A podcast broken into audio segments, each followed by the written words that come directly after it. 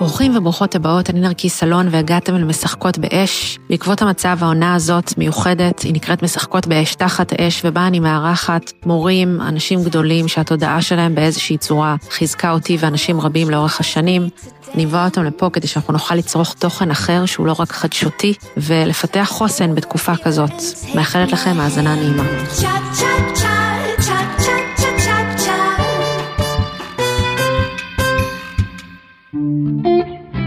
פודקאסט משחקות באש ובחסות הספר אישה חיה. סיפור אישי על גילוי המיניות, ריפוי היחסים בין גברים ונשים, והנשיות והתשוקה, וכן, אני נותנת חסות לעצמי, כי אם אין אני לי, מי לי. אז עידו פורטל, אה, איזה כיף שאתה פה.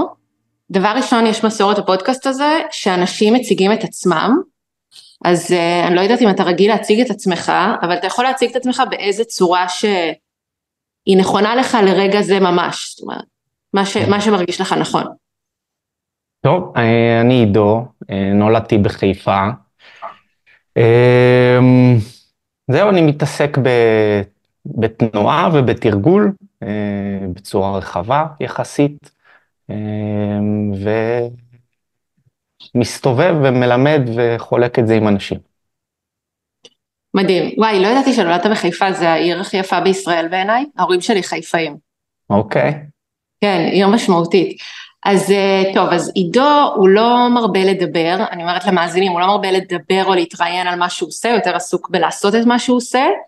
אמ, ואני בעצם אה, לקראת הראיון הזה שמעתי הרבה את השם שלך לאורך השנים כי באמת אתה אחד מהמובילים של התחום בעולם אמ, ואתה יודע בעבר לפני שיותר העמקתי בך אז כשאמרו לי עידו פורטל? אז מה שעלה לי בראש זה כל מיני אנשים שזזים בצורה משונה ומסקרנת כזאת במרחב אה, שזה כזה מין כזה מעלה כזה רגע איך הם עושים את זה? למה הם עושים את זה?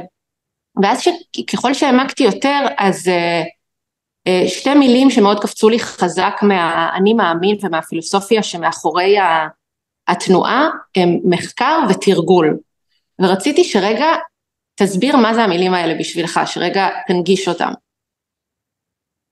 אה, טוב, אה, אז קודם כל באמת אולי המילה תרגול היא המילה החשובה יותר ומחקר הוא איזשהו כלי של התרגול שהוא כבר הולך ל... לאזור מאוד ספציפי שלו. תרגול זה מילה שאנשים יש להם אה, הרבה פעמים הקשרים מאוד ספציפיים, תרגולים ספציפיים לשם מטרות כאלה ואחרות, אבל בשבילי תרגול הוא כמעט אה, כמו המילה חיים, להיות, אה, הוא קשור לנוכחות, הוא קשור לשימת לב. אה, ובעצם הוא איזשהו תהליך שכל הזמן מתרחש, זה לא איזה מוצר או איזה משהו שמגיע ל, לידי השלמה אי פעם, אלא הוא יותר התהליך שלנו. אה, והתרגול, אפשר להגיד תרגול עצמי, אולי זה יעזור לאנשים להבין, לתרגל את עצמך, זה השורש של, בעיניי, השורש של אה, כל הדתות, השורש של הרבה מאוד אה, אה, סיסטמות ומערכות. זה קשור בפסיכולוגיה, במובן העמוק של המילה פסיכולוגיה וכן הלאה. ומחקר הוא משהו שאנחנו שוב משייכים אותו לאנשים, למקצוענים, אבל בעצם אני מדבר עליו ומלמד אותו לכל אדם. לכל אדם צריך להיות מחקר. אה, אנחנו הרבה פעמים מחפשים אה, דברים מוגמרים כבר, שהם תוצר של מחקר של מישהו אחר, אבל בעצם זה אף פעם לא יכול להתאים לנו, זה אף פעם לא יכול לשרת אותנו לגמרי.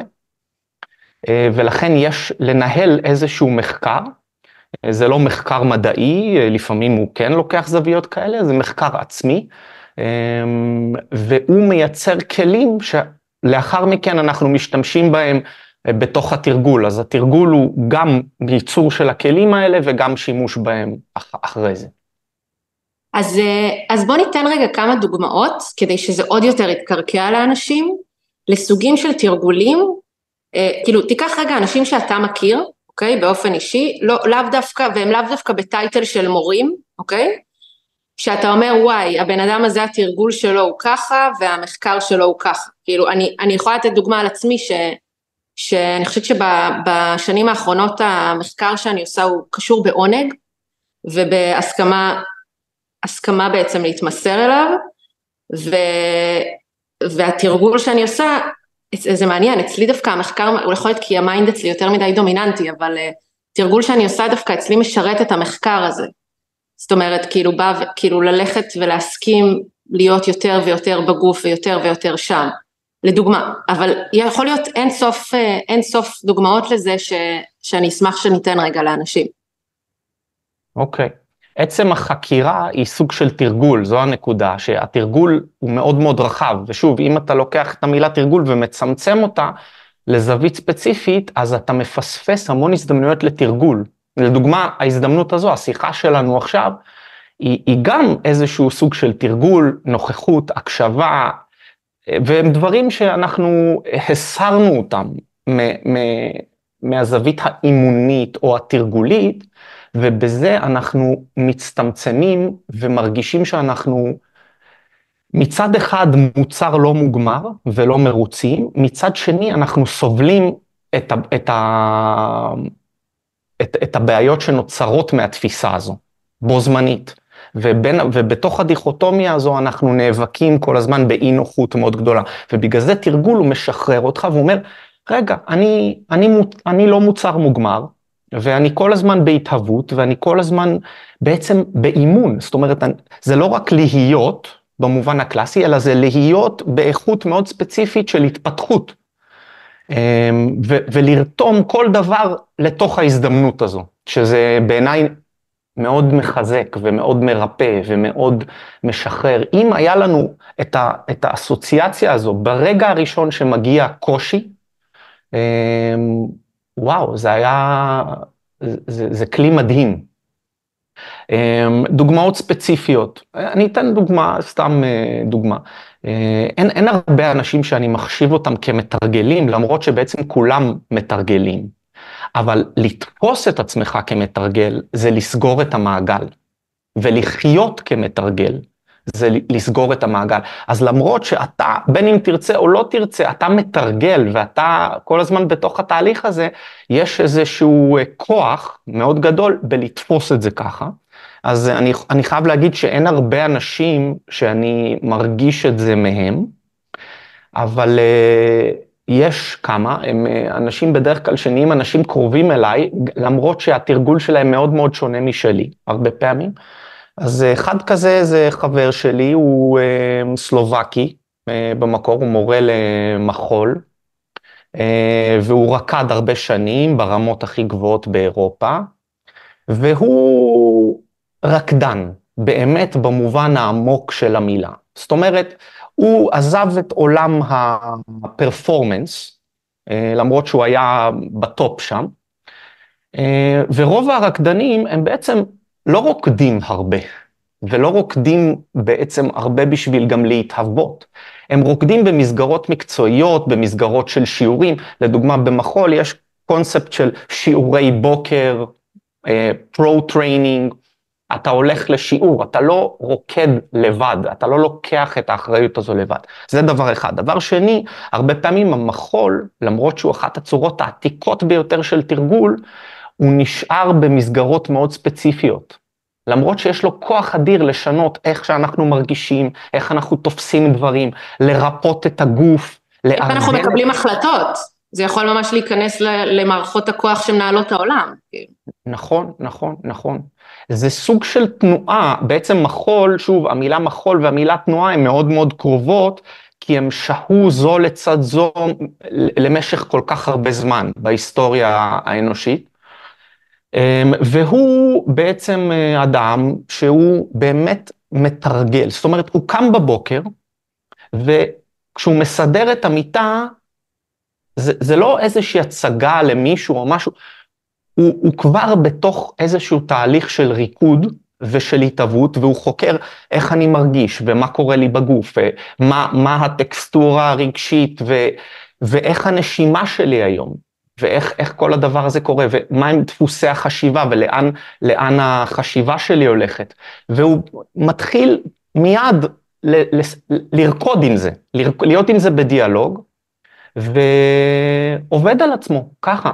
עכשיו, הוא לא מלמד הרבה מחול היום כבר, אנשים לא כל כך מבינים אותו הרבה פעמים, זה לא מאוד אה, המוני, הוא כבר לא רוקד מקצועית המון המון שנים, אבל בעיניי הוא אחד האנשים היחידים שבאמת מתרגלים מחול. אז זו, זו דוגמה למישהו שהוא בפרקטיס.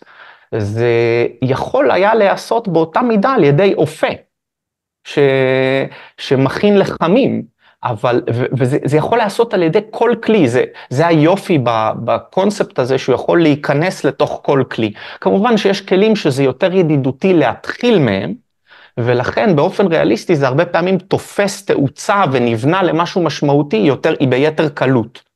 אבל בפוטנציאל זה יכול להתממש בכל מקום ובכל דבר. לא, אני חושבת על אבא שלי, אבא שלי מתמטיקאי, ברור שהוא בן אדם מתרגל. כאילו, הוא מתמטיקה, אתה מבין מה אני אומרת? זה לא שיש אותו ואת המקצוע שלו, יש את הדבר הזה שעובר דרך הגוף שלו, וזה מה שקיים בוקר, צהריים, ערב, לילה, מה שהוא חולם עליו. כמובן שהוא מתרגל לפי מה שאתה מדבר עליו, נכון? כאילו... אה, זה יכול להיות, אה, זה, זה יכול, קודם כל בטוח שהוא מתרגל, אה, ועכשיו איך, איך הוא משתמש בתוך התרגולים האלה, זה יכול, זה יכול מאוד מהר, זווית כזו, ללכת לגוונים מאוד ספציפיים ולצמצם אותנו גם בכל מיני דרכים.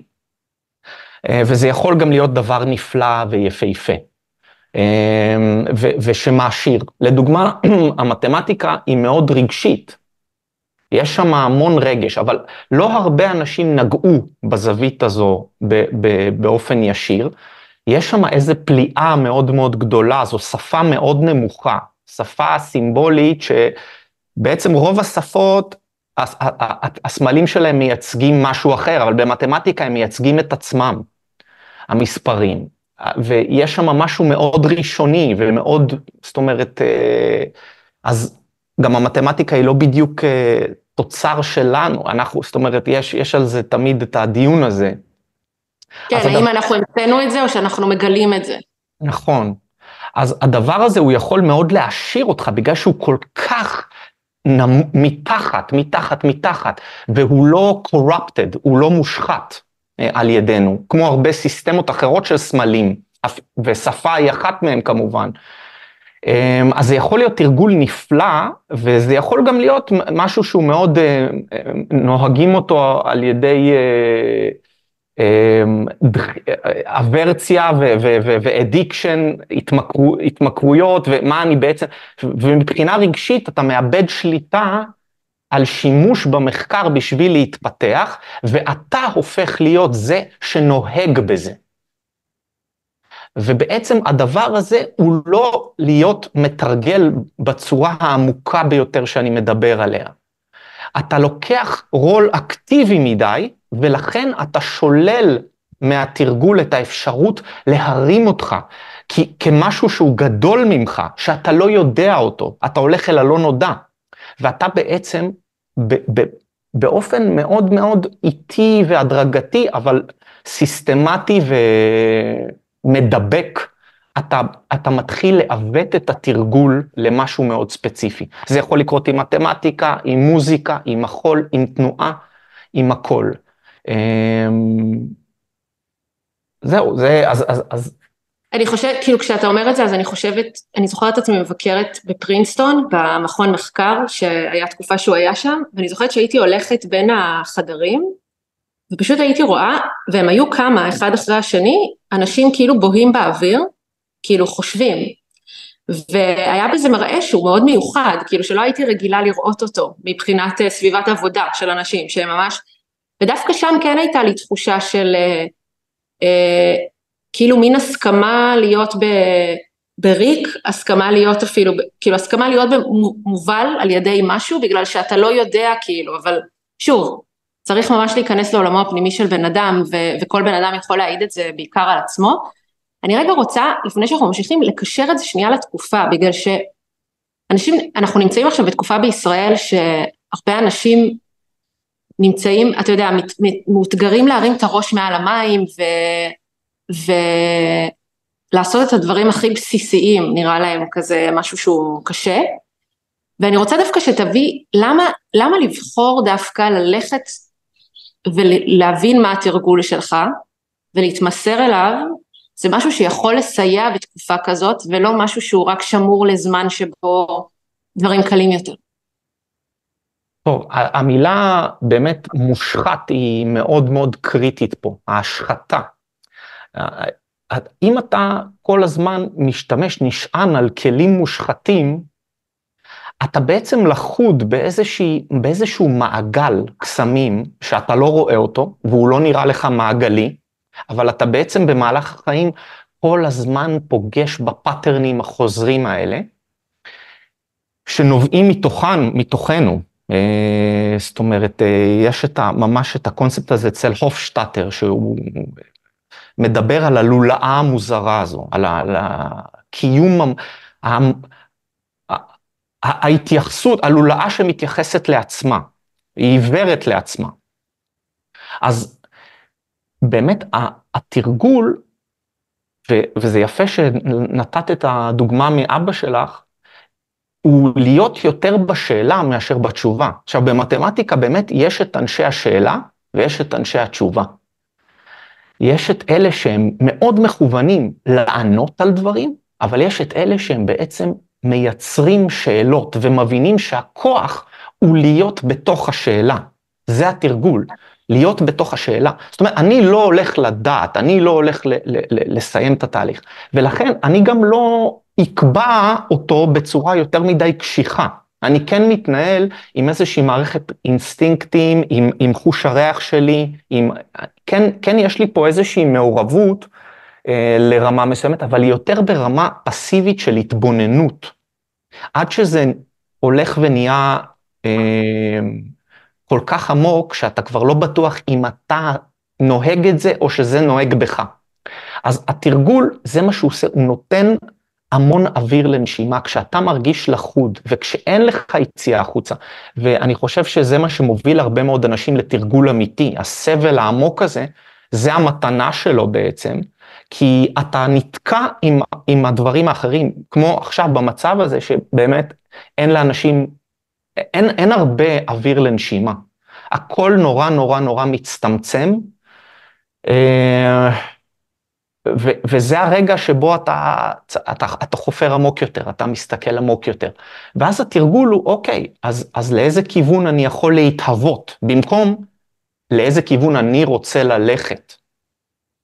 לאיזה, לאיזה אזור אני יכול להתפשט, איפה, איפה יש לי space מסביבי להתפשט לתוכו. זה גם ברמת הגוף, ממש ברמה הפיזית, אני אמרת שאני אה, לא הרבה מדבר על זה והרבה עושה את זה, באופן יחסי זה מאוד נכון, אני מקדיש המון המון זמן לפרקטיקה, ואני מדבר עליה במידה שהיא מזמינה אנשים לתוך הפרקטיקה והיא עוזרת לי לפרקטיקה שלי.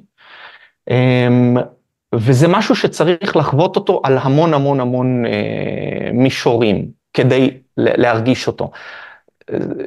עכשיו, זה יכול מאוד מהר להתבלבל, ושוב, וגם הבלבולים האלה צריכים לקרות. זאת אומרת, אנחנו נעשה את הטעות ושוב ננהג בזה מחדש. נרגיש שאנחנו כביכול מתפשטים לאזור שהוא פתוח, אבל בעצם מבינים שמשהו משך אותנו לשם והשחית אותנו שוב, שזה לא, לאו דווקא רע, אבל זה פשוט משהו שיש לתפוס אותו ולהבין אותו. אה, דיברת על עונג, אז עונג הוא, הוא אלמנט כזה, הוא אלמנט מאוד בעייתי, גם בצד ש... הוא יכול, ש... להיות, הוא יכול להיות מתעתע, אבל, אה, אבל הוא מפתח מטורף. כן, הוא הכי מתעתע, אפשר להגיד, או, או בוא נגיד, הוא, הוא והכאב שהם בעצם אותו דבר, הם אותו אלמנט, הם הכי מתעתעים כי הם נוהגים בנו, זו השפה הכי בסיסית של הפיזיולוגיה שלנו בכל רמה, והם נוהגים בנו. מצד שני, כמו שהבנת, הוא אלמנט שמאוד חשוב לעבוד איתו, וללמוד עליו, ולהבין אותו, ולא לפחד ממנו, ואחרת הוא מתהפך עליך שוב, ולכן יש המון כוח בלהתעסק בעונג. גם מתחת, גם כשאתה עובד עם המקומות האלה, אתה רואה ש... זה, אני, זה נשמע פילוסופי, אבל אני ממש, אני מדברת על זה, אני מדברת על משהו שמרגישים דרך הגוף, אז אני מדברת על זה בצורה הכי מעשית, שבאמת מאחורי כאב יש עונג, באמת. זאת אומרת, באמת זה הצד השני של כאב, באמת אם אפשר להישאר מספיק זמן בכאב כלשהו, יש שם המון עונג, וזה כמו, אמ, זה כמו כאילו מיכלים שאחרת לא היו נגישים לנו, אם לא היה, אם לא היית עובר דרך זה. אתה מצליח להבין מה אני אומרת? בוודאי, בוודאי, כן. יש, אה, זה ספקטרום, אמ, כן, מאוד בסיסי, שאיכשהו נמנענו מלדבר על, על הפיל בחדר, אה, למש, במשך הרבה זמן ובהרבה צורות, והרבה מאוד אה, אלמנטים, מערכות, דתות, ניסו גם, זאת אומרת, לגרום לאיזה דימוניזציה סביב הדבר הזה, והשחטנו אותו גם בעוד צורה. ואז גם זה התפרץ לכיוון ההפוך אה, כמובן, תרבות העונג וכן הלאה.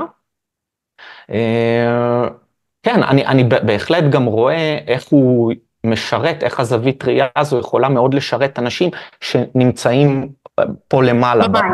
במים. נכון. ו- כי זה ואז... יש את השלטון של ה mind על הגוף, ואז אין מקום שנותן גם לגוף להוביל, או להם לעבוד ביחד, אז יש שם איזשהו שער. נכון. אבל, אבל זה באמת תלוי, אתה יודע, כשאני אני תכף אה, זה, אבל שכאילו הקשבתי לך מדבר וקראתי כזה דברים שכתבת, אמרתי, אתה מדבר על, על אה, להסכים להיות בסבל, להסכים להיות, להסכים לאהוב דברים שהם לא נוחים לנו. ואני כאילו אומרת, על מה הוא מדבר? אני ילדתי בלי אפידורל פעמיים, כאילו, יש דברים ש... כאילו, מה זה על מה הוא מדבר? רציתי להגיד, ברור ש... כי אתה מדבר על זה, כאילו, התהליך שאתה מציג בחוויה שלי, הוא מדבר על משהו נורא נורא תהליכי כזה, שבן אדם צריך שנים ועוד שנים ועוד שנים, אבל אני מסתכלת על דברים שקורים לנשים נגיד עם הגוף שלהם, יש דברים מסוימים שזה טרנסמישן מסוים שאתה מקבל, ואם אתה מסכים להתמסר אליו לחלוטין זה, זה כאילו, אני פשוט מרגישה, קשה לי להגיד את זה במילים, אבל תראה, אני בלידה של הבת שלי למשל, באתי, אמרתי לאלוהים, בוא, קח, קח אותי, כאילו, אני לא, אני דמיינתי כאילו אלוהים עכשיו עושה איתי אהבה, אמרתי, קח אותי. כשכאב לי אמרתי, מה אכפת לי שכואב לי? אני, אני מביאה את הבת שלי לעולם. ברור שהיה בכאב הזה עונג. לא חיכיתי שהלידה שלי תיגמר, לא חיכיתי שהיא תעבור מהר יותר, וזה, אני, אני מדברת על זה עכשיו, אני אומרת, וואי, בא לי ללדת שוב, בא לי ללדת שוב, והלוואי שהייתי יכולה ללדת כל שנה, כאילו לא...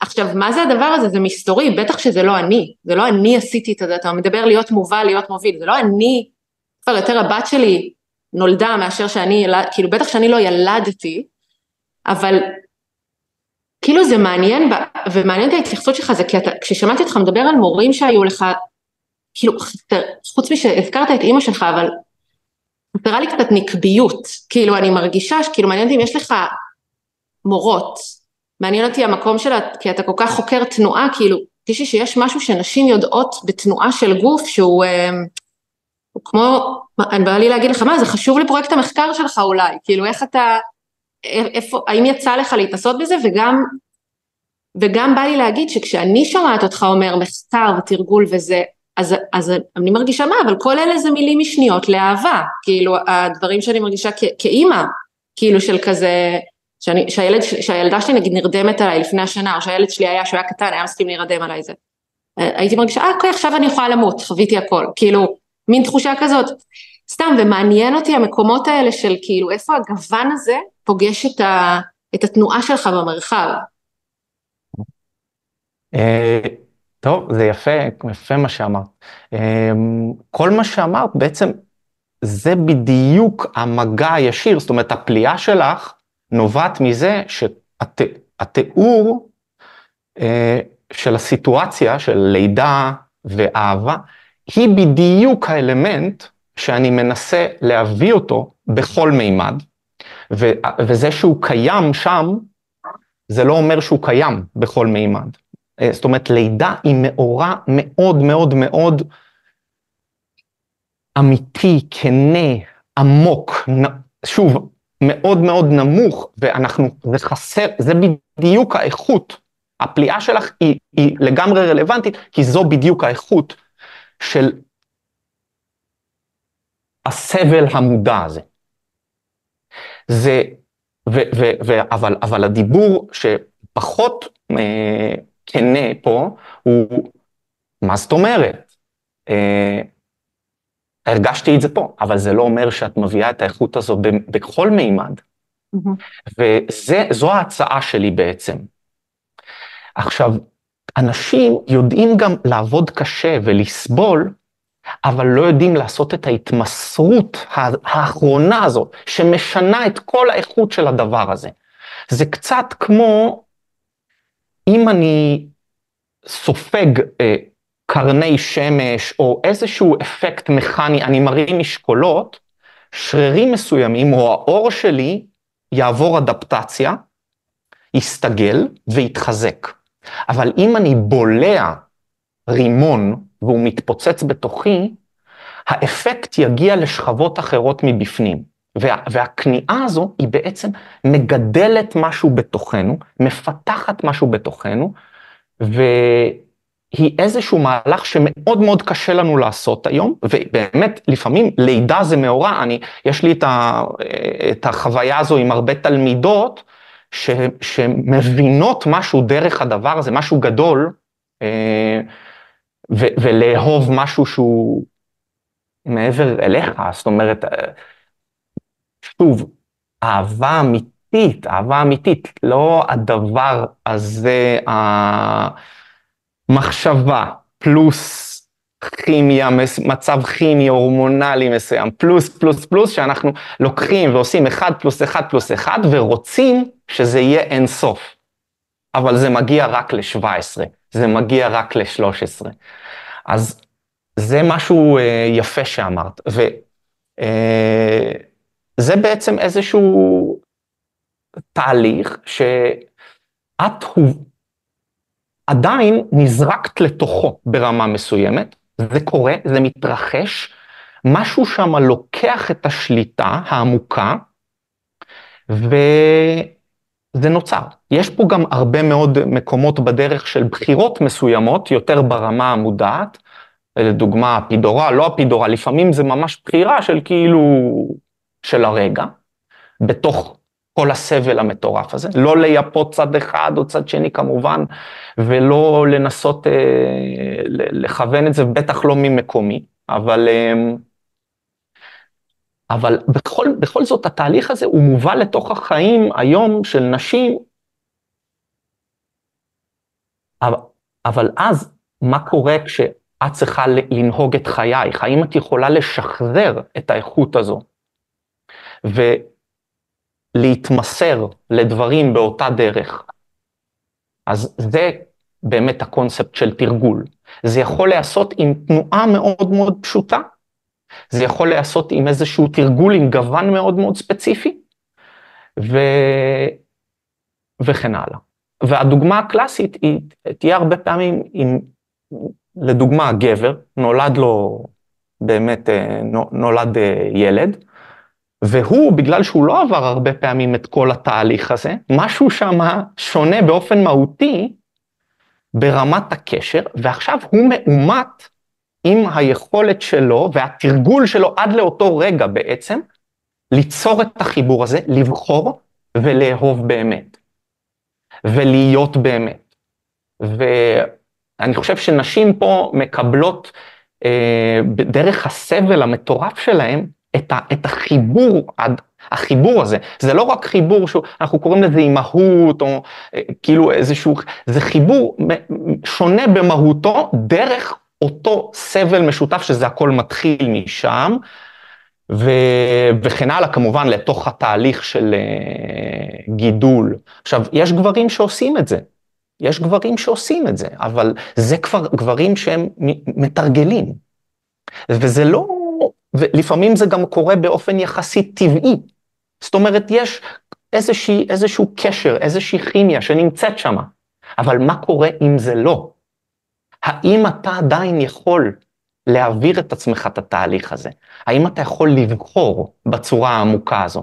זה הקונספט של תרגול, זה הקונספט אה, העמוק יותר. מבחינת, אה, לגבי השאלה שלך לגבי אנרגיה נשית, אה, קודם כל, אני לא ימציא או ישנה את, ה, את ההיסטוריה שלי, אז היה לי יותר דוגמאות גבריות. הייתי באומנויות לחימה וכן הלאה, אבל בגיל 15 הגעתי לקפוארה, ובעצם הקפוארה היא מאוד נשית. וגם הקפוארה, בייחוד בישראל, שהקפוארה ברמה הגבוהה ביותר, לא הרבה אנשים יודעים, אבל הקפוארה בישראל היא ממש ברמה הגבוהה ביותר בעולם. וואו. היא, היא, היא קפוארה שאחוז הנשים בה הוא אדיר, והרמה של נשים היא פי כמה וכמה וכמה, עשרות מונים יותר מכל מקום אחר. זאת אומרת, זה, זה ידוע. אחותי, אחותי לומדת, לך, אתה למדת אצל עידן, אז אחותי לומדת אצל אשתו. אצל נועה. כן. אוקיי. אז, אז גם אני שומעת עליה סיפורים. כן, אז היא דוגמה, היא דוגמה קלאסית כזו, והיא כן. גם חלק מאוד גדול מזה, כי כשאני התחלתי קפוארה, נועה, נועה אני חושב התחילה פחות או יותר באותו זמן כמוני, או אולי טיפה לפניי, אבל זה כבר היה איזושהי דוגמה של, וואו, כאילו, זה, זה, זה יכול להיעשות, ובצורה, בצורה הרבה פעמים הרבה יותר עמוקה וטובה, עם גוון כזה, וזה בעצם נתן לנו השראה מאוד גדולה. ושם אני קיבלתי המון המון המון מהזווית הזו. כי זו לא אומנות לחימה מצ'ואיסטית, ו, ואגב, זו, זו אחת הסיבות שיש בה המון סכנה. זאת אומרת, האיכות הנשית היא גם מאוד איכות קטלנית, הרבה פעמים. שה... אולי זה לא משהו שהרבה אנשים תופסים אותו ככה, אבל בעצם בחוכמת רחוב הזו, של ברזיל, של לשרוד, יש שם הרבה מאוד איכויות של חמקמקות, וכל המילים הן מילים נשיות שם, שמתארות את הרמות הגבוהות. המילה מנג'ינגה, שזה איזה סוג של קסם כזה שמופיע בגוף. מליסיה, מניה, כל מיני מילים שמתארות את, ה, את הדרך של ההבעה הזו. עכשיו, הרבה פעמים גם כמובן עשו לזה השחתה. לקחו את זה לכיוון הזה. במקום להיות צודקת ואתית, את אה, מלוכלכת כאילו. אה, שזה חולשה של גברים, ו...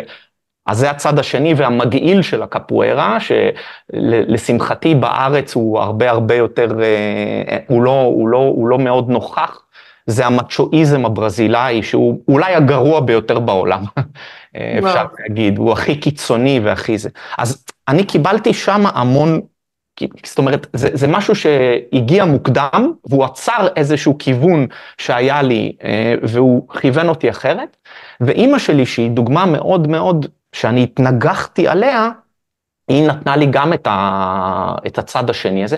אחרי זה יותר מאוחר עבדתי בתור רקדן קצת, ועבדתי בתיאטרון פיזי, וגם שמה כמובן פגשתי בהרבה מאוד דמויות נשיות, ובעצם המורות הן נשים, ו... וכן, וכן הלאה וכן הלאה וכן הלאה. זה כן. משהו שהוא, את, צודקת, הוא מאוד מאוד חשוב, הוא מאוד מאוד חסר הרבה פעמים, הוא מאוד מאוד משלים, הוא נתן לי המון. אמ, אגב, היום, אם אני מסתכל על סטטיסטיקות, לדוגמה של פוסטים או דברים כאלה, אני, אם, אם תרצי, אני אשלח לך אחרי זה לראות, זה 75-80 אחוז נשים אצלי. וואו. וזה היום, ולפני חמש שנים, זה היה 50-50. זאת אומרת, זה הולך לכיוון הזה.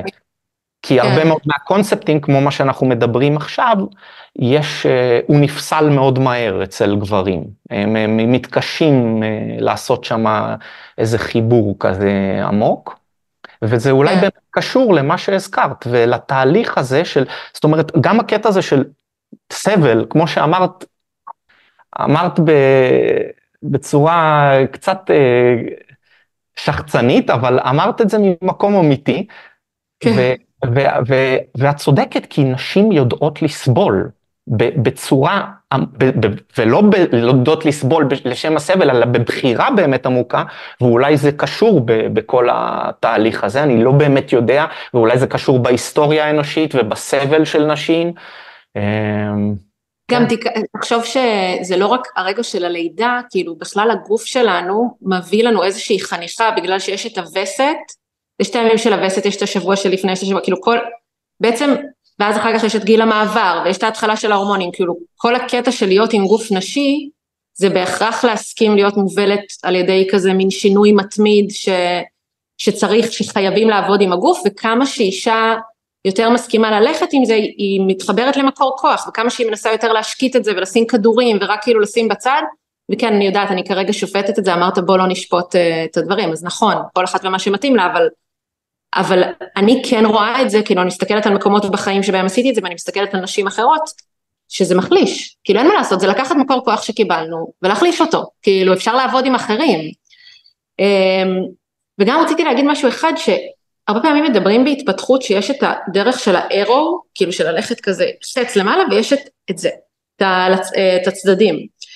ואתה מדבר על שתיהן ואתה, ו, ואתה אומר זה יכול להיות מסוכן, זה יכול להיות מסוכן, הכי חזק זה השילוב ואני חושבת שזה גם מה שאתה מנסה לעשות בתרגול שלך, אתה מנסה מצד אחד כאילו לחדור את המציאות, כאילו בוא, בוא נעשה נגיד מהעולם של המיניות, כאילו אתה, אתה חודר, you're penetrating, ומצד שני אתה מסכים להתרוקן ולהגיד רגע מה רוצה להיכנס אליי, חושבת שהתנועה ביחד היא, היא התנועה שהיא באמת אה, משנה את המציאות, כאילו כל אחת מהן בנפרד יכולה להיות מסוכנת, לא רק הגלגלות, כאילו.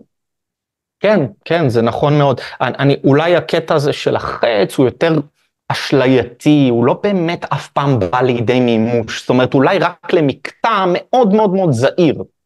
גם כשאני מכוון למטרה מסוימת, הדרך היא כמעט אף פעם לא כזו, היא, היא דרך כזו. ש, שהכלכלה שמובילה לשם, אבל בתוך ההתכווננות הכללית לכיוון הזה, יש את החץ הזה, יש את החדירה הזו. וזה גם, אז, אז פה זה לובש מימד של פנים וחוץ.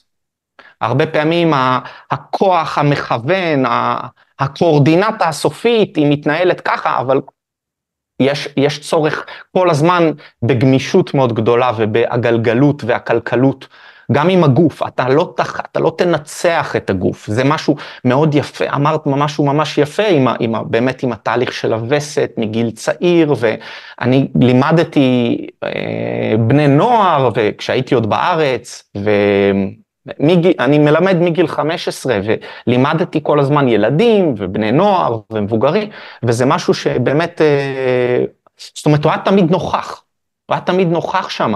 אמ, יש באמת אה, אלמנט מאוד חזק בלחיות בנתון לכל מיני אלמנטים מחוץ אליך, ושמייצרים חוסר יציבות, ואתה בעצם מוצא יציבות עמוקה יותר כתוצר מזה, כתוצאה מזה. אמ, וזה נכון גם לגבי... זה נורא מתחבר לתקופה עכשיו, לתקופה, נכון. כאילו לאיפה שאנחנו נמצאים. אתה יודע, אתה, משהו שנורא מעניין בעיניי, אמ, שתדבר עליו, יש הרי בניו אייג' את הקטע שאומרים, אה, תעשה מה שטבעי לך, תבחר במקצוע שטבעי לך, תבחר בתרגול שטבעי לך, ש, שזה גם קונטרה טובה, זה קונטרה במקום להיות עבד של מה נחשב ומה מרוויחים הכי הרבה וזה, אבל הסכנה עם זה, זה, יש לזה איזושהי סכנה, כי זה ללכת באמת, אה, ללכת בעיקר אה, לפעמים לפי נוחות, ושמעתי אותך אומר שאם אתה היית בוחר בזה יכול להיות שהיית הולך להיות מוזיקאי, יכול להיות שהיית הולך להיות אה, פילוסוף, אבל בחרת בדרך הזאת. ו- כן. ורציתי שתדבר על זה רגע, כאילו איך, איך ידעת שזה מה שקורה לך ו... לא ידעתי, זה הגיע מה, מהמקום של השחתה, זה הגיע מהמקום של לזהות שהרבה מאוד מהדברים שמתנהלים פה למעלה אצלי במוח, ב mind, הם כבר מושחתים נורא, והם כבר, הם, הם בעצם כל כך מושחתים, שאני כבר לא יודע מה זה מושחת ומה זה לא מושחת, אנחנו צומחים לתוך זה. אבל יש אלמנט שהוא מעבר ל-reach, לאפקטים של ההשחתה, של החברה, זה הגוף. אה, אגב, גם, זה גם משהו ש...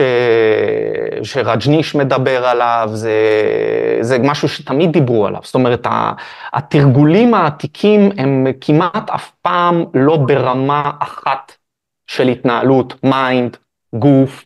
אחרי זה, זה כבר עבר הפרדה לטנטרה, לסוטרה, ולדרכים אחרות, או לשילוב, אבל בעצם במקור לא היה זה היה הכל. זאת אומרת, והכל בכבוד שווה, אבל לא בהתנהלות שווה כמובן.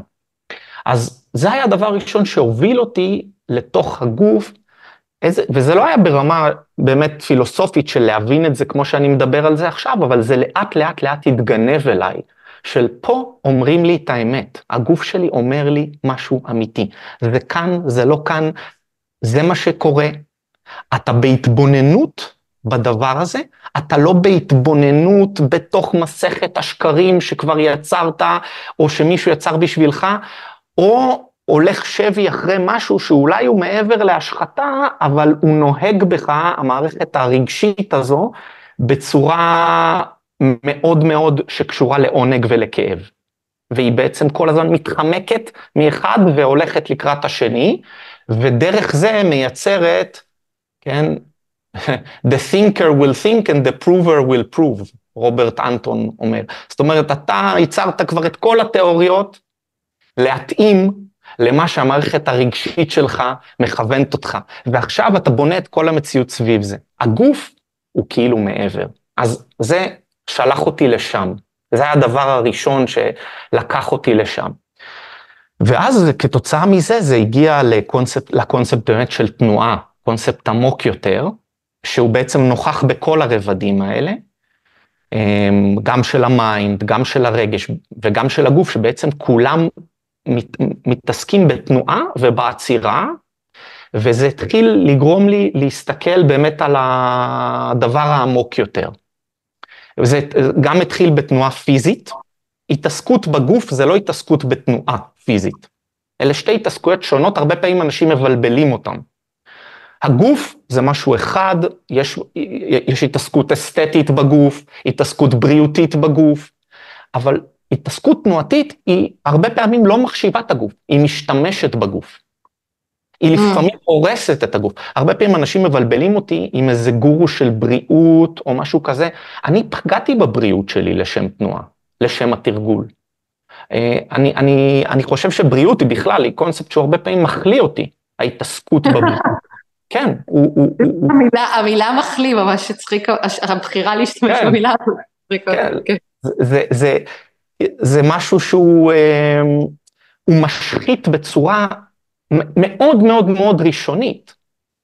אה, פעם, זה מצחיק, פעם אה, היה איזו שיחה בארץ עם תלמידים ו, ואמרתי שמה שלהביא ילד לעולם זה אולי האקט האגואיסטי ביותר שאדם יכול לעשות. ואימא שלי הייתה שמה, והיא חייכה ככה, ואז אחרי ההרצאה, היא לא, היא לא אמרה כלום, ואחרי ההרצאה היא באה אליי ואמרה לי, אתה צודק, אבל האקט של לגדל אותו, זה האקט הכי פחות אגואיסטי. וואו, וזו, מדהים. כן, וזו ההשל, ההשלמה של המעגל הזה. אמרתי לה, איזה יופי, כאילו, זה באמת, אה, באמת ככה.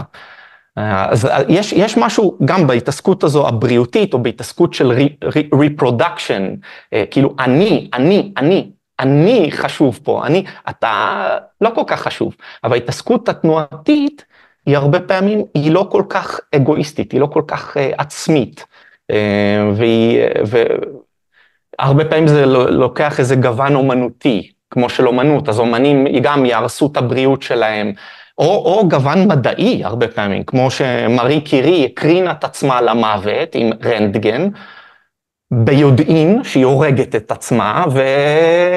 אבל הגילוי היה מעבר לבריאות שלה, מעבר, יש פה כוח עמוק יותר. אה, זיזק אה, הסלובקי, הוא אומר, למה תרצה להיות מאושר אם אתה יכול להיות מעוניין? יש פה משהו חזק יותר, חזק יותר מ... זאת אומרת, אגב, שניהם נוגעים במה שאת מדברת עליו, עונג. זה להיות מאושר זה לא עונג רק, אה, גם להיות מעוניין, זאת אומרת מסוקרן, זה סוג של עונג מאוד מאוד עוצמתי שהרבה פעמים הוא הרבה הרבה יותר מענג מדברים אחרים. אתה מדבר אבל על, ההסתכלות שלך היא באמת מאוד ללא היקשרות, כאילו יש non-attachment, יש non-attachment לבריאות. וזה באמת מעניין אותי אם היית יכול לבחור בנקודת מבט כזאת, אם היו לך ילדים. בגלל שלצורך העניין, נניח לי לא כזה היה אכפת למות לפני שהייתי אימא, כאילו עשיתי דברים ממש אה, מסוכנים, כי הם עניינו אותי, וגם כי הרגשתי כאילו החיים שלי הם איזשהו סרט ואני הבמאית שלו, כאילו היה שם גם היבטים של ריגוש שהיה בהם גם קצת צל, ולא בהכרח רק אה, משהו טהור, אצלי, אבל, אה, אבל היום אני חושבת שאם אני, יקרה לי משהו, יש לזה משמעות, כאילו יש לזה משמעות, אתה מבין מה אני אומרת? לחלוטין, בגלל זה אין לי ילדים. זהו, אתה ויתרת על הרעיון לגמרי? אה, לגמרי, אני ויתרתי עליו לשנייה זו. אוקיי. אבל את יודעת... יכלת להיות אבא מאוד מעניין. אה, תודה רבה. זה, הסירוב שלי הוא לא ברמת זה שאני לא רוצה להביא ילדים.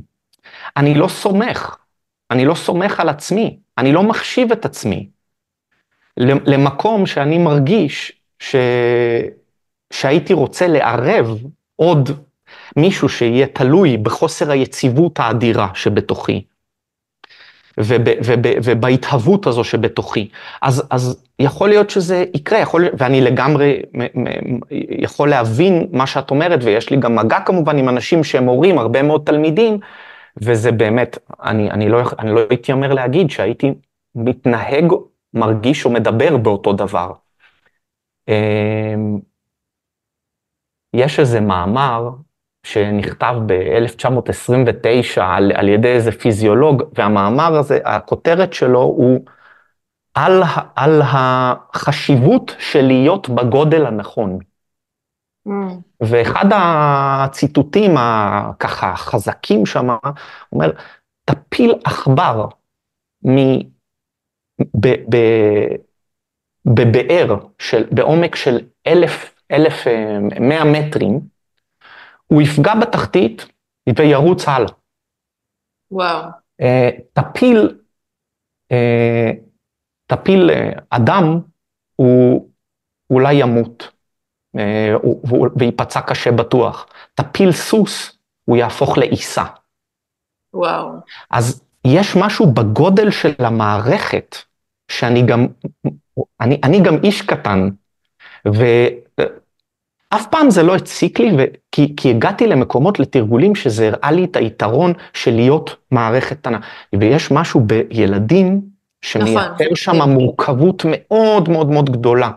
אז אני גם מאוד מכבד את זה, ואני לא, אגב, אני לא חושב שהגישה שלי היא גישה נכונה, אני חושב שאיפה שאתה תתנהל, תהיה בכנות, תעבוד עם זה.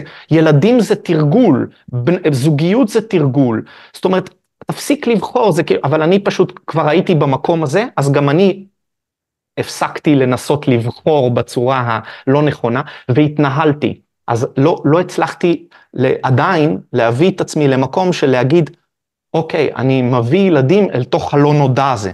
יש לי mm-hmm. לא נודע, אני מעדיף להשאיר את המערכת שלי כזו כרגע. כן. אגב, אבל אם אנחנו, אם אני מנסה להיכנס לראש של התרגול שלך, אז כנראה שאם אתה תקבל איזשהו מסר כזה בדרך שבה אתה מקבל מסרים, שיש משהו שרוצה להגיע דרכך בדמות ילד, אתה תלך על זה. כאילו, נכון. כי זה, כי זה נכון. בחלק מאותו, כן. אמ, אתה, אתה היום לא בזוגיות? אני בזוגיות. אה, אז אתה כן מנהל מערכת מורכבת, גם זוגיות זה מערכת מורכבת, אוקיי, נכון, אז אתה לא נכון. לגמרי אה, זה. נכון. אמ, מגניב, מרתק מאוד. אז, אז, אני, אז אני חוזרת באמת עוד על חשיבות התרגול. אה, היה לי, היה לי איזושהי הבנה לפני כמה חודשים, שמאוד, שמתחברת לשאלה שאני רוצה לשאול אותך, לפני כמה חודשים יצא לי לחשוב על תסמונת המתחזה, תסמונת המתחזה, פתאום הבנתי משהו, התקשרתי לחברה שלי ואמרתי, אני יודעת איך אני אמורה להפסיק להרגיש מתחזה, אני פשוט צריכה להפסיק להיות מתחזה. זה, זה כל מה שצריך לעשות, כאילו. עכשיו, זה נורא התחבר לי לזה ששמעתי אותך אומר ש... איך בן אדם אמור להעריך את עצמו אם הוא לא קם כל בוקר ועושה את מה שהוא אמור לעשות, אוקיי? עכשיו אני רוצה לשאול אותך, איך בן אדם, לצורך העניין, במקרה שלי אני יודעת, כשאני לא עושה את מה שאני צריכה לעשות, אני יודעת מה זה. אבל uh, יש הרבה אנשים שהם לא יודעים בכלל, הם כרגע נמצאים בשלב שהם לא יודעים בכלל מה זה מה שהם אמורים לעשות. כאילו אתה אמרת, בחרת בתנועה על פני מוזיקה, כאילו אין להם בכלל קצה חוט לרגע לאן ללכת, כאילו. והשאלה, איך, איך אפשר, כאילו אם יש לך כלי מסוים או מחשבה מסוימת שיכולה לתמוך בבן אדם כדי להבין איך אני מגלה מה זה הדבר שאני אמור לעשות. אני אגיד לך משהו, זה נורא פשוט, זה יכול מאוד להיות אה, מרסק ומפחיד גם. אין מצב שאתה לא יודע מה אתה אמור לעשות. תצמצם, תצמצם לנקודה האחרונה הידועה. וואו. עכשיו, אם אתה מתנהג עם זה, אתה מבין בעצם שברגע, בכל רגע ורגע נתון, מופיע שם משהו, ואתה לא עושה אותו. ו- ו- ו- וזה, עכשיו, זה, מצד אחד זה מפחיד נורא, כי זה מרסק את האשליה הזו של, אני עכשיו לוקח, זאת אומרת, זו אחריות מאוד מאוד עמוקה. מצד שני, גם כשאני לא עושה את מה שאני צריך לעשות, זה מייצר, אני יודע ואני בדיאלוג עם זה, וזה נותן לי את האפשרות להיות בתוך התהליך, ועצם להיות בתוך התהליך משחרר משהו, מרגיע משהו בצורה עמוקה. אנחנו, הרבה מאוד אנשים איבדו את הקשר עם הדבר הזה. וההתנהלות הניו אייג'ית היא באמת מאוד הרסנית. לא, לא מדברים על זה כל כך, לא כל כך מדברים על זה. המלך הוא עירום, יש שם, יש, יש פה המון המון, מזכיר לי איזושהי סיטואציה של איזה חנות אה, מיצים של חבר, שהוא כזה מכין אה, מיצי בריאות הכי, ממש הכי הכי הכי איכותי. ותמיד כשאני הייתי מגיע לשם, הייתה איזה, יש שם איזה בחורה ונצו, מוונצואלה, עם איזה חיוך מקסים שמאירה את החדר, שיניים לבנות כאלה, ומשהו, משהו טהור נורא. ותמיד, תמיד קיוויתי שהיא תהיה, כשאני נכנס, שזה אנרגיה טובה כזו שאתה מקבל ממנה. יום אחד היא נעלמה, ואחרי זה כמה חודשים שאלתי את, את החבר הזה שהוא בא לחנות, וזה, איפה היא? הוא אמר, אל תשאל, היא קפצה מאיזה גשר, והיא שברה את כל הגב, היא עכשיו ב, גם בטיפול... אה, אבל היא קפצה כי היא ניסתה להתאבד? ניסתה להתאבד. וואו. כן. וזה כזה, זה היה כזה, את יודעת, בגלל הסיטואציה של חנות מיצים וזה, כאילו, יש שם איפשהו בתוך ההתנהלות הזו, השאנטית הזו, יש שם המון המון המון, יש, יש שם משהו מאוד מאוד הרסני. את, את, מגיעה, את מגיעה ממקום שכלתני, ואת נוקבת, יש בך איכות גם מאוד חדה, אז בשבילך או בשבילי, אני גם מגיע ממשהו כזה, זה מאוד מאזן להתחבר למקומות האלה, אבל... גם שם יש, גם שם יש הרסני, כאילו בכל דבר יכול להיות. כמובן, כן. בגלל, בגלל זה זה איזן אותנו. להתעסק בגוף זה היה הדבר הטוב ביותר שיכלתי לעשות בשביל עצמי. ה mind שלי הוא ישחק את המשחקים האלה, בין אם אני ארצה או לא, ה faculty הזה הוא שם. והחדות הזו, הכעס הוא כלי ראשוני אצלי, הוא עוצמתי, אבל, אבל ללמוד את הצד, ה, את הצד השני זה, זה מאוד אה, עוצמתי. שלא לדבר על מרפא וזה, אבל אפילו ברמת המעשה, האקט, הוא משהו עוצמתי. אז, אז אמ, כן, אז הדבר הזה הוא, הרבה פעמים הוא חסר איזון שם, הוא גם, הוא לקח איזה, זה, זה איזשהו ניסיון לבלום משהו, באמת המהפכה התעשייתית והחינוך שלנו, זה חינוך? זה, זה נורא. אז אנחנו עוברים את, ה, את השטנציות הדורסנית הזו, ואז אנחנו באמת צריכים למצוא איזון ואנחנו הולכים לכיוון אחר. חלק מהאנשים באמת בדרך מבינים זה לא זה ולא זה, אבל הרבה מעבירים את זה דימוניזציה והולכים לכיוון השני ובעצם בצד השני מתרסקים שם. אה, וזו התנועה, הכלכלה הזו, כמו שאמרת, התנועה, זאת אומרת, להיות בחוסר איזון זה להיות באיזון, אבל לנסות להיות באיזון סטטי, זו אשליה של להיות, אף פעם לא להיות באמת באיזון אמיתי. גם כשאתה בטוח, אתה מחזיק בקרנות המזבח, ואתה בעצם לא קולט שאתה אתה אוחז במה שזורק אותך ברגע זה הכי רחוק, כמו לאחוז בסוס ברגע שהוא מנער, וזה יכול להיות שזה יחזיק אותך על הסוס, אבל זה גם יכול להיות שאתה יוצר חיבור בין הגוף שלך לסוס, שבעצם עכשיו מטיל אותך מאוד מהר, במקום להתרפות ולתת לוויברציה הזו לעבור.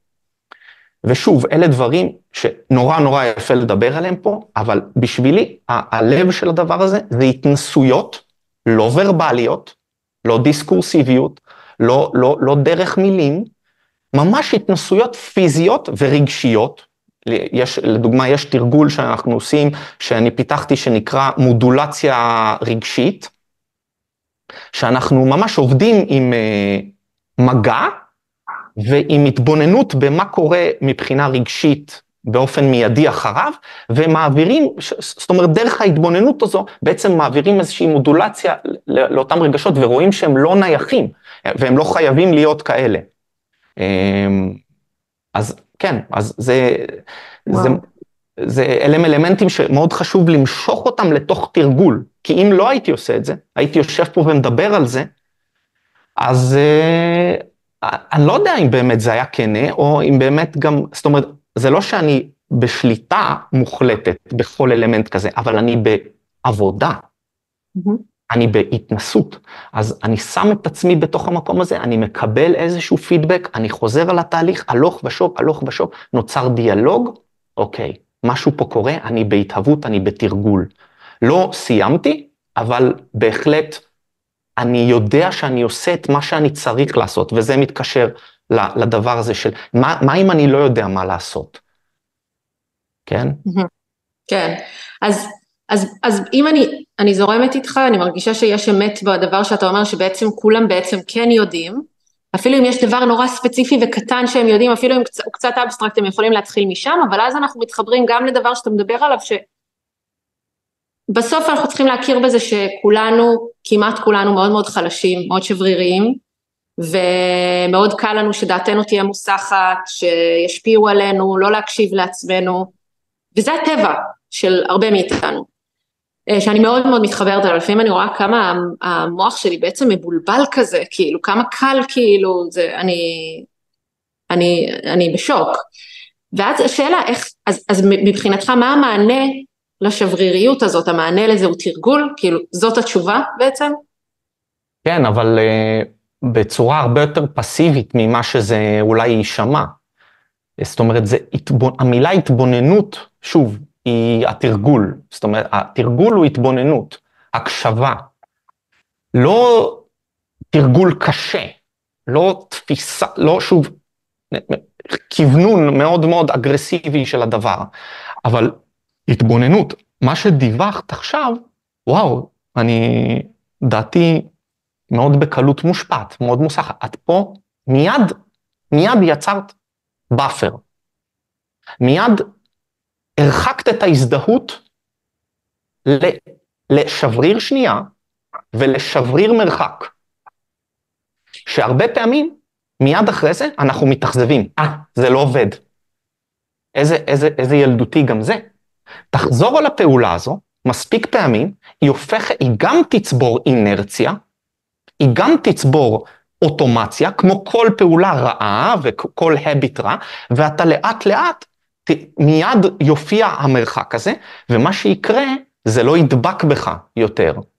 Mm. וזה, וזה אלמנט שיש לתרגל אותו לא בצורה אחת בלבד. זו, זה, פה אני שונה מאוד מהרבה מאוד סיסטמות אחרות, שהן משתמשות במימד מסוים, אפילו מדיטציה כלשהי, אה, לדוגמה, מדיטציה בורמזית, שהם עושים נוטציה, נוטיישן, הם נוקבים בכל מה שמופיע, ממש ברמת המילה. זה, זה תרגול מדהים, אבל הוא מקבל גוון מאוד ספציפי. אז אני מאוד מאמין בלקחת את זה לכמה שיותר מקומות שונים, גם ברמה הפיזית, ברמה הרגשית, ברמת היומיום, התרגול הרשמי והתרגול הלא רשמי, אני קורא לזה. וברמת, במערכות יחסים וברחיצת כלים, ואתה בעצם מתחיל להיות הרבה הרבה יותר שקט כתוצאה מזה, הרבה יותר בהתבוננות, אתה רואה את הטירוף שמתנהל בתוכך, אבל במקום להלקות את עצמך על זה, שזה עוד אשליה ועוד איזה משהו, אתה מתחיל בעצם להתרחק ולקבל מרחק אוויר לנשימה, וזה תרגול. ואז דרך הדבר הזה מתחילים להופיע דברים. אבל קרוב לוודאי שהפודקאסט הזה עד כה לא משרת ברמה הפרגמטית הרבה מאוד אנשים. שוב, וזה חשוב לי להגיד, בגלל שיש לפרוט את הדבר הזה לתוך דוגמאות, קודם כל, כשאין לך ניסיון, ו, וממש תרגילים על גבי תרגילים על גבי תרגילים, גם ברמת הדקה, ברמת היום, ברמת השבוע, ברמת החודש, ובעצם לנהל תרגול אל מול הדבר הזה. זה המחקר של ללמוד את הקונספט הזה, וזה יניב פירות מאוד מאוד עמוקים. עכשיו, זה קורה בכל מיני סיסטמות, זה קורה, ב, זה קורה ב, ב, בפסיכותרפיה, ב, זה קורה, ב, מנסים לעשות את זה, אבל הטענה שלי היא שלא ניתן לעשות את זה כשלאדם אין תרגול. אז כשהוא בא לפסיכולוג ואין לו תרגול, הפסיכולוג מנסה בעצם לרתום איזשהו תרגול, אבל למישהו שאין לו קונספט של תרגול, ושמה נופלים כל הדברים בדרך כלל, או שהם מקבלים גוון מאוד ספציפי ומסוים, מזכיר לי שפעם ראיתי איזה, ש... מישהו אמר לי, אמ, אמרתי לו, אוי, קראת את הספר הזה, זה מורה מדהים על בודהיזם. ואז הוא אמר לי, אה, המורה המדהים הזה, ראיתי אותו בתל אביב, פעם צורח על איזה נהג מונית. וואו, כן. גדול. אז, אז כאילו, זה, זה, זה בדיוק זה, כאילו, עכשיו, כולנו, כולנו נופלים וזה, אבל, אבל הכנות הזו של, רגע, רגע, זה הכל תרגול, זה הכל נכון. תרגול. אני לא יכול, אני לא יכול פתאום להגיד פוס משחק. פה אני לא משחק, וזה, שמה זה הרבה פעמים נופל, כי אתה לא בקונספט של אני מתרגל. הומו. פרקטיקוס. אני, אני, אני מתרגל, הכל זה תרגול. כן. איך זה נראה, כאילו זה מצחיק, כי בדיוק רציתי לשאול אותך אם, אם יש את המקומות האלה שבהם אתה בדרך כלל נופל, כי נגיד, לא יודעת, שאתה מסתכל על אה, טבלת אקסל, שאתה מדבר עם אה, עורך דין, כאילו אם יש מקומות שבהם קשה לך יותר, ואז איך זה נראה כשאתה נשבר, כש, כשזה לא מצליח. זה, המילה היא פשוט לשכוח את עצמך, לשכוח את, ה, את, ה, את התרגול. אתה נתפס, הדברים מגרים אותך, ותופסים אותך. אם הם לא היו מגרים אותך, זה לא היה עובד כתרגול. אז גם יש צורך לזהות, ברור שזה יהיה לי קשה. זה קשה לי בכל רגע ורגע, כי זה עדיין תרגול. חופש, מ, ב, כאילו beyond suffering, the end of suffering, זה אולי ה bullshit העמוק ביותר שמכרו לנו פה. אז, אז מה, מה העיקרון? העיקרון הוא לעבוד אל מעבר ל suffering. זה מצריך את ה suffering. ה suffering הוא המכשיר הראשוני של התהוות. אבל לא, מד... לא, לא הציגו את זה ככה, כשאני אה, הלכתי ולמדתי, זה, זה היה כל הזמן praying for the end of suffering of all sentient beings. אז, אז אתה מתפלל לסופם המוחלט גם. אתה מתפלל לסופם של הדברים. המכשיר הוא המכשיר הזה. דרך ההתחככות הזו, יש הזדמנות להיות. ו- ולכן אני כל הזמן נופל. אם בן אדם מציג את זה בצורה שהוא לא נופל, הוא לא בתרגול. Mm. הוא לא בתוך סיטואציה שבעצם מאפשרת לו איזושהי צמיחה כלשהי. והנפילה הזו היא נפילה שהרבה פעמים את לא תזהי אותה מבחוץ כבר, כי... אבל אני אלקה את עצמי עליה הרבה יותר. אגב, ההלקאה העצמית זה מילה, זה צד אחד, אבל הצד השני זה המילה remorse. איך אומרים? אה? זה לא רחמים, זה... וואי, אני לא יודעת. כן, זו מילה שהיא מאוד קתולית, איכשהו. רגע. אה, זה... זה אה, אשמה עמוקה, לא יודע. שנייה. אה, חרטה. כן, חרטה, חרטה, אבל, אבל חרטה מאוד עמוקה, remorse of conscience, כאילו החרטה של המצפון, שזה גם משהו, אלמנט מאוד חשוב.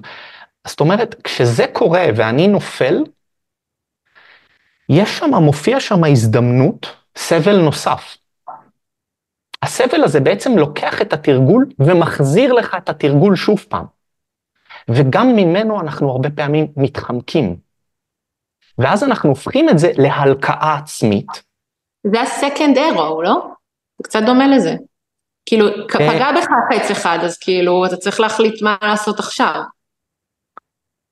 אפשר, כן, אני, לא, אני לא, לא מכיר את ההתייחסות הספציפית שלך לזה, אבל זה גם דרך שאת יכולה להסתכל על זה. אני משתמש במילה second arrow כשני חצים, לא שפוגעים, לא שיורים, אלא חץ אחד החוצה וחץ אחד פנימה ברמת ההתבוננות שלי. ההתבוננות היא לא חיצונית והיא לא פנימית, וזה גם הבעיה שלי עם הרבה מאוד תרגולים כמו מדיטציה קלאסית. שהרבה פעמים הם מסירים את החץ החיצוני, אבל התרגולים ברמות הגבוהות ביותר מחזירים את החץ החיצוני בשלב מסוים, ולבסוף מאחדים את שניהם. וזו, וזו בעצם ההתבוננות השלמה שהיא נטולת כיוונים, היא מעבר לגוף, היא כבר לא בנוכחות אה, פה. אה, יש משהו שזה נורא מתחבר לדבר על הדברים האלה שקשורים באגו ובלנצח את ה mind ו... כל מיני התניות, ואז שהמציאות פוגשת טרגדיות, כאילו של, כאילו כמו, אתה יודע, כאב לב שקשה לשאת בגלל ש... כאילו כמו הדברים שקורים עכשיו אה, בישראל, ואני אה, יודעת שזה נכון גם לזה, אבל יש משהו שם שיכול להיות מסוכן כי כאילו אני חושבת שאנשים יכולים לקחת, אה, יש אנשים מסוימים שאני ראיתי שנגיד עשו גוונקה, נגיד בוא, ששוב, זה לא מה שאתה מדבר, אני יודעת, זה נשאר במקום של התרגול שהוא רק בתנאים מסוימים ולא בחיים, אבל עשו נגיד מדיטציה מסוימת וזה פשוט גרם להם להתנתק מהגוף הרגשי. ויש משהו במה שקורה עכשיו ומרגיש לי במה שימשיך לקרות יותר ויותר בעולם, שכאילו צריך שנבכה את המציאות הזאת, צריך שנבכה את, ה, את המוות המטורף, את זה שכאילו הורים וילדים הופרדו, את זה שכאילו אתה יודע שכל כך, כאילו עכשיו אתה צריך רגע להתחייב קודם, שפשוט כל כך הרבה אנשים מתים, וגם אתה כאילו מין מרגיש כזה, רגע, לאן הדבר הזה הולך? וכאילו... למה צריך לבכות על זה? כי זה, אני לא יודעת להסביר, אבל זה, אני מרגישה שכאילו, שזה גם תרגול, כאילו שתרגול זה להסכים כאילו, לראות את הדבר וכאילו להסכים להיות בכאב הזה, ולא כאילו, אני מרגישה שיש משהו שכאילו, אם אנשים יבינו את זה לא נכון וכאילו יסלפו את זה לקטע של כאילו לנתק את עצמם, אז כאילו זה, זה עוד, זה בדיוק הסכנה, זה כאילו עוד ממשיך את הדבר, כאילו זה, אני לא יודעת להסביר, אני חושבת שזה מה שהאדמה רוצה שנעשה, כאילו ש... ש... שגם האדמה בוכה, לא יודעת שכאילו, יש, יש, תשמע, יש המון המון המון סבל וכאילו דברים מזעזעים שקורים בעולם, תמיד היה, פשוט עכשיו זה מול העיניים שלנו פה, תמיד היה, ואני מרגישה שזה צריך לעבור דרכנו גם כאילו באיזושהי צורה, ואז זה כזה, אני לא אומרת שזה סותר, אבל אני חושבת שיש כאן מקום שצריך כאילו, כמו לדייק את זה. אז אני לגמרי איתך בזה, וזה ממש החרטה הזו, זה קשור בזה, רק שאני מכוון את זה, הצורך לבכות הוא על זה שראיתי את זה, כל זה בתוכי. Mm-hmm. הצורך לבכות הוא לא שוב, איזושהי השתתפות באבל לשם הקונספט של אבל שניתן לנו בתרבות, לשם הישראליות, לשם ה... whatever. שם האנשים, זה מושך, זה מושך מאוד מאוד חזק. אבל הצורך הוא צורך עמוק יותר, לא להיות, אמרת להתנתק מהגוף הרגשי, אבל הגוף הרגשי הוא יכול להיות גוף מאוד שקרי. הוא יכול להיות גוף מאוד מאוד שקרי ומתעתע. מה הם אותם רגשות? מה הם אותם רגשות שם, שבעצם נמצאים נוכחים? אז הרבה פעמים המדיטציה הזו של אה, גואנקה, היא תיקח אותך למקום כנה יותר, שבו יופיעו רגשות אמיתיים, שתבין שאותם רגשות שהיו שם לפני, הם בעצם לא רגשות. הם לא רגשות, הם סוג של מימד אחר, תחושות, פלוס קונספטים, איזה כאב בטן, פלוס מחשבה מסוימת, אנחנו קוראים לזה כעס. אבל כעס אמיתי, הכעס של החיה, או עצב אמיתי, כמו מה שאת מדברת, שיש פה עצב אמיתי שגואה ועולה, הוא לא רגש בעצם שלילי. שימי לב, יש לו איזשהו אספקט תמיד חיובי באיזושהי צורה. העצב או הכעס, כעס אמיתי, טהור, הוא הוא כלי מדהים הרבה פעמים, אבל לא בדרך שבה אנחנו מרשים לעצמנו לכעוס כדי ליצור כמו שאני יצרתי המון ועשיתי המון כסף והצלחתי כתוצאה מהכעס שלי, אז העדרתי אותו. זה Mm. בולשיט שהייתי צריך לראות דרכו. אבל כן, לא לנטרל ובאמת להתנתק מהמימד הזה. ואני חושב שזה המקום של רגע שקט, רגע מרחק, רגע לא להביע, רגע לא להוסיף. אגב, מה לגבי דבר מאוד פשוט, דעות?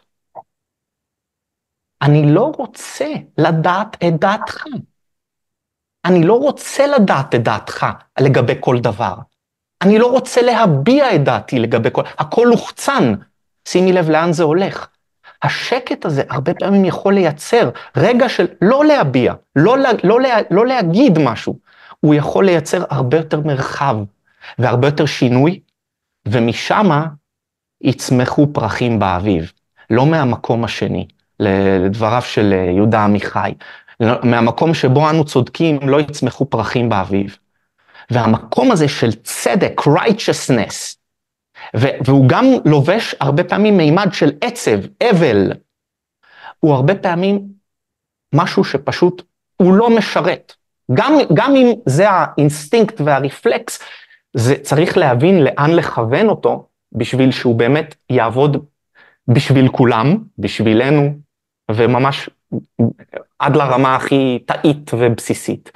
ואני איתך, אני מרגיש את הצורך הזה, ואני חושב שאגב, זה הולך לכיוון הזה, יש המון המון המון עצב עכשיו, וזה המון נשפך החוצה, זה לא שאנשים אה, מחזיקים. היו, היו תקופות ב, ב, במדינה הספציפית שהיה הרבה יותר החזקה. עכשיו הדברים הם הרבה יותר בחוץ, וזה לא אומר שאנחנו הולכים לכיוון טוב יותר. שוב, כי הרבה פעמים זה לא משמש לאיזשהו מימד אמיתי של שינוי עמוק באיפה שאנחנו יכולים לשלוט על דברים, מעצמנו, מתוכנו, אלא זה משמש לאיזושהי הלקאה עצמית, לאיזושהי הקצנה, אה, לאיזשהו מרחק, והמרחק הזה הוא מעלה כוחות מנוגדים והכוחות המנוגדים מתנגחים, וכל המערכת הולכת, הולכת, הולכת ומקצינה, זה נהיה יותר ויותר קשה, ואז התרגול חוזר ומחזיר את הכל בדלת האחורית.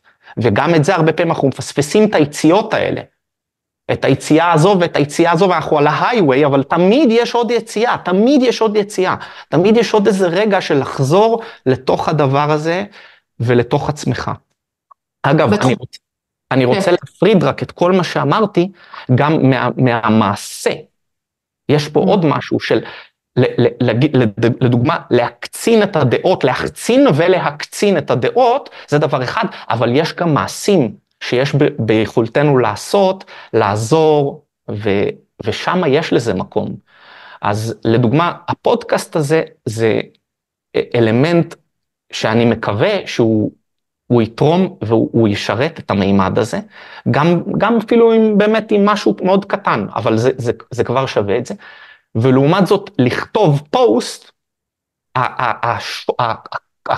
הדבר הקצר הזה, הוא מיד מייצר איכות אחרת לגמרי.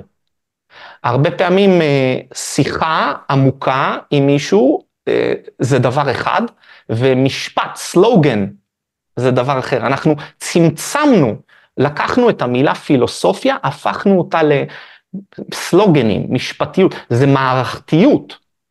זה משהו הרבה הרבה יותר מקיף, ואם אין לזה את הספייס, כמו שאת ייצרת לי פה את הספייס הזה, אנחנו מייצרים אותו ביחד, אז הרבה פעמים אני מעדיף לא להיכנס, כי אני יודע שזה ילבש צורה מאוד ספציפית. זה לא יגיע למסה קריטית, וזה ילבש צורה מאוד ספציפית, וזה לא באמת בטווח הרחוק מקדם. אז אולי אני מלכה את עצמי ואני מרגיש, כן, השוט, ה, השוט היהודי, הצ', כן, שאחרי זה באמת הקתולים הביאו את זה לידי שלמות, כן, והצ', אני מצליף בעצמי ואני עובר את ההלקאה העצמית ואני זה, ואוקיי, ומה, ומה עשיתי בזה? האם יש בי שינוי אמיתי? האם יש בסביבתי שינוי אמיתי? האם אני הולך למקום אחר? לשם מה? מהו הדבר? אז, אז שוב לקחתי את זה לאגו. כן, אז אני רק, אז אני רק אגיד שבקשר לזה, זה שאני מרגישה שיש פה ממש מימד של תרגול. הרגשתי את זה שאני לא הייתי בארץ בשביעי לאוקטובר, והייתי בארץ שבועיים אחרי זה, וחזרתי והיה פה המון המון המון יגון, והיה משהו בזה שפגשתי פיזית אנשים, ישבתי עם חבר שאח שלו נהרג, ב, כאילו נפל בשביעי באוקטובר, והלכתי למרחב מרפא, וכאילו היה משהו בגלל שלי יש את היכולת הזאת, כל אחד והיכולות שלו, אבל לי יש את היכולת, כמו שאתה עוזר לאנשים בשיקום, כי יש לך את הכלי של התנועה שיכול לתמוך באנשים, יש לי יכולת של לעשות פרוסס רגשי, ואני בתחושה שלי מרגישה שכשאני מסכימה לכאוב עכשיו משהו שקרה, גם אם זה משהו שאני קוראת ואני רגע כואבת את זה, וגם אם אני יושבת, אני מרגישה שאני מנקה משהו, אני חושבת שזה כמו ניקיון חופים, כאילו זה כאילו הלכתי עכשיו לים והרמתי זבל. כי יש המון אנשים שלא מרגישים, שחלק מהם גם איבדו מדרגה ראשונה, ולא, הם לא מרגישים. והעצות שנותנים להם זה לקחת תרופות. עכשיו, אני לא נגד, וברור שיש מקרים שזה מה שצריך והכל, אבל זה בסוף, אה, הדבר הזה צריך ללכת לאנשהו. אה, יש, יש רגשות יסוד שצריכים ללכת, ואני חושבת שמי שיכול עכשיו לעשות את זה, הוא עושה שירות, וזה תרגול שהוא, הדבר הזה של להסכים לעבוד עם רגש הוא ממש תרגול בפני עצמו. אני רציתי לשאול אותך בקשר למה שאמרת, שזה באמת אחת השאלות האחרונות שרציתי לשאול, זה כאילו, אתה נמצא בעולם, כולם יודעים שאתה ישראלי, כאילו, איך אתה מתמודד, בטוח אתה מקבל תגובות. כמו שאמרת, היית צריך לבחור להגיב, לא להגיב, טה טה טה טה טה, כאילו, איך אתה, איך אתה מתמודד עם זה? איפה זה פגש אותך? בעשייה, בעשייה. אה, זה, זה עיקר הדברים, לא, לא בדיבורים, בלעזור אה, לאנשים שפנו מהארץ, עמותות, אה, פנתה אליי מישהי שאחיה נהרג בשביעי, ב... אה, הוא היה חייל באחת היחידות המיוחדות, והוא כתבה לי מכתב מאוד מרגש, הוא העריץ אותי ושהוא עבד עם הדברים האלה, ואם אני יכול לעזור, כל מיני דוגמאות כאלה. בתוך העשייה הזו, זה דבר אחד. דבר שני, ב, בתוך השקט וב, וביציבות הזו שהוא מייצר, להציע לאנשים, יש פה עוד איזושהי איכות. את, את אה, כתבת לי לפני שעשינו את הפודקאסט הזה, ש... איך שאת רואה את, ה, את, ה, את, ה, את התקופה הזו ואת הכלים שאת מספקת פה, זה רגע למשוך גבוה יותר ולהראות איזושהי זווית לשנייה רחבה, שגם זה אגב הרבה פעמים, מרוב הכאב, לא רוצים. לא רוצים להתרומם לשם. לא רוצים, אבל באיזשהו שלב יש, יגיע המקום לזה, יגיע הצורך לזה. גם אם בן אדם, אוקיי, עכשיו הוא בהתנגדות, זה רק עניין של זמן. יש משהו משחית גם בכאב ובסבל ובאבל. נכון. אז, אז, אז, אמ, אז זה, זה, זה, זה, שם אני משתדל להיות, שם אני משתדל לעשות, שם אני משתדל לדבר. אין פנייה שלא לא אשתדל לעזור לעולם. חייל שכותב לי, אני ירדתי, ירדתי עכשיו מהסבב, הגב נורא כואב, אנחנו בלי... מה אני עושה? ברמה של הגוף, ברמה של באמת לתמוך באנשים קרובים, ולא ללכת לתוך. הדבר המטורף הזה, וזה קשה נורא, זה נורא נורא קשה, כי יש המון כוחות אחרים שמושכים לכיוונים אחרים, וזה זה, זה מאוד tricky, אין פה שחור ולבן.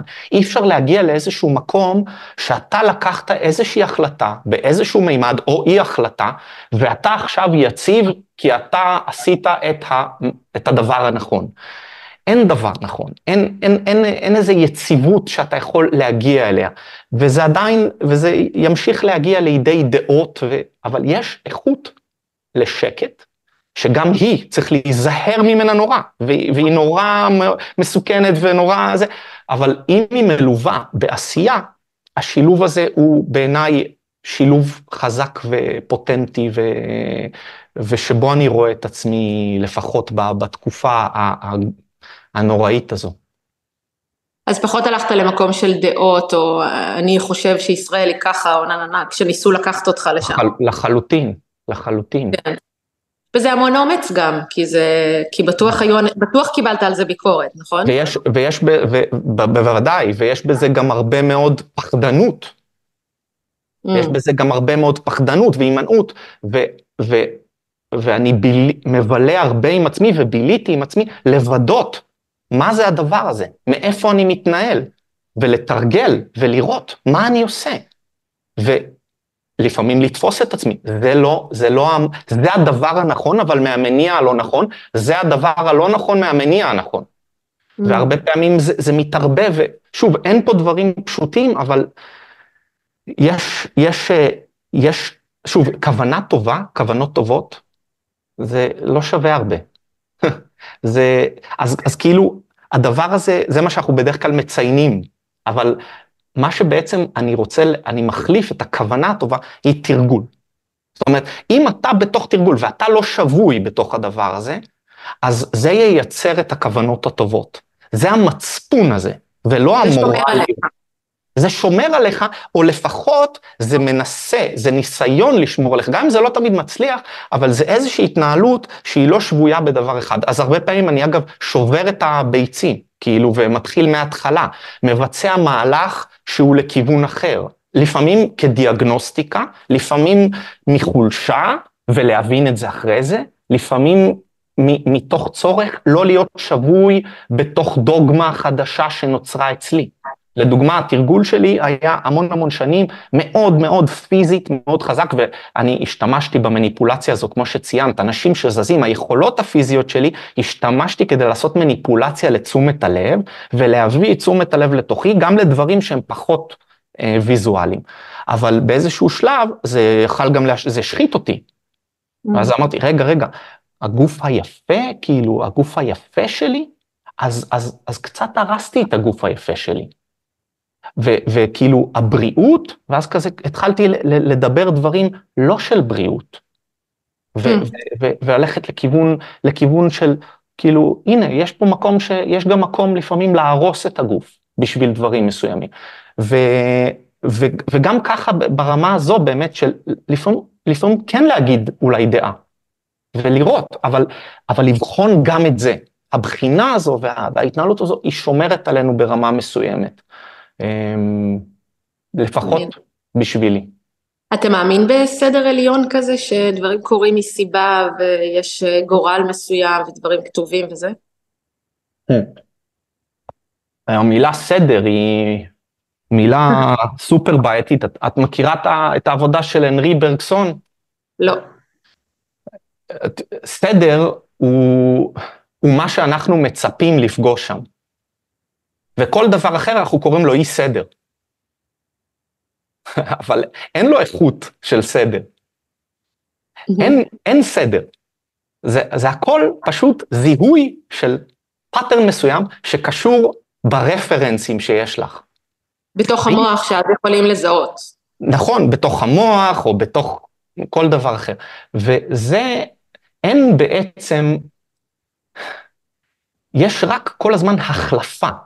זה, זה קשור גם ל, ל, ל, ל, לפרסוקרטים, לפרמנידס, שהוא אמר אין תנועה, הוא אמר ההפך מ, בעצם מ, מהרקליטוס, שהוא אמר הכל תנועה, פנטרי, הוא אמר לא, אין תנועה ואין, היא לא יכולה להיות תנועה בגלל שהכל כבר שם.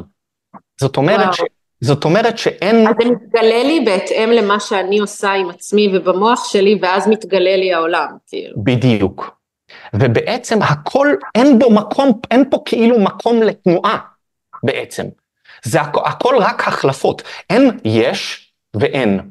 זה רק החלפה. מה היה לפני היש? יש אחר. לא בשפה העברית זה מתחבר, כי מציאות זה מהשורש מצא. אז כאילו מצאת משהו ואז הוא כאילו... יפה כן. מאוד, לא חשבתי על זה. אבל, אה, אבל, אבל אז זה אומר שאתה רואה נגיד משהו, נגיד אני, אני בן אדם נורא אופטימי כזה ורומנטי, אז אני רואה נגיד קורים דברים נוראים, ואני אומרת, אוקיי, זה חלק מתוכנית גדולה יותר, אז אתה, אז אתה לא שם. לא, ממש לא. Okay. אוקיי. התוכנית, התוכנית הגדולה יותר היא, היא בחוקיות שבה ההתבוננות הזו מייצרת את האשליה, בונה אותה והורסת אותה, ומאפשרת איזשהו איזוש, איזושהי הזדהות עצמית, איזשהו זיהוי עצמי והשתתפות במחול הגדול יותר. כי כל דבר אחר לא יהיה אני, לא יהיה אני. תן לי איזה, איזה איוואסקה, תן לי איזה, תן לי איזה, איזה וידוי בכנסייה, תן לי, תן לי, כל הדברים האלה זה פסיבי לחלוטין. איפה אני מצטרף? איפה אני באמת חשוב? אני פה, זה תרגול, עליך לתרגל, עליך לבחור, זו בחירה.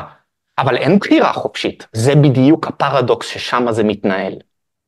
ההתבוננות הזו מובילה אותך לאפשרות היחידה לסוג של בחירה. זה לא בחירה כמו שאנחנו חושבים עליה, אבל זו בחירה שמתגלה מאחורי הדברים.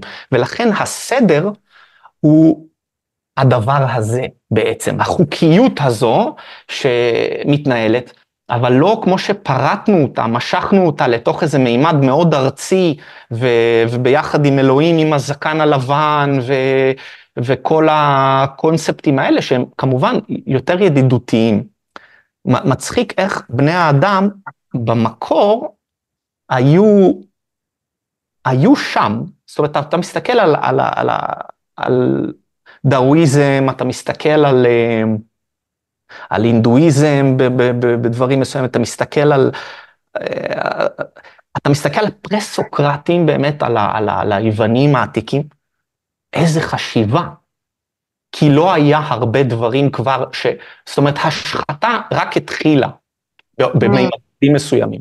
ועם זאת, היום אנחנו התקדמנו משם, אתה, אתה, אתה קורא את זה, אתה אומר, וואו, הבן אדם הממוצע, היית מצפה ש-by now, 2023, זה, נהיה, במ... 2024, נהיה, נהיה במקום הזה, נהיה, אנחנו אפילו לא מתקרבים, ל, ל, ו, וזה נשאר נורא רחוק מאיתנו. למה? אין, אין תרגול, אין לקיחה לתוכנו.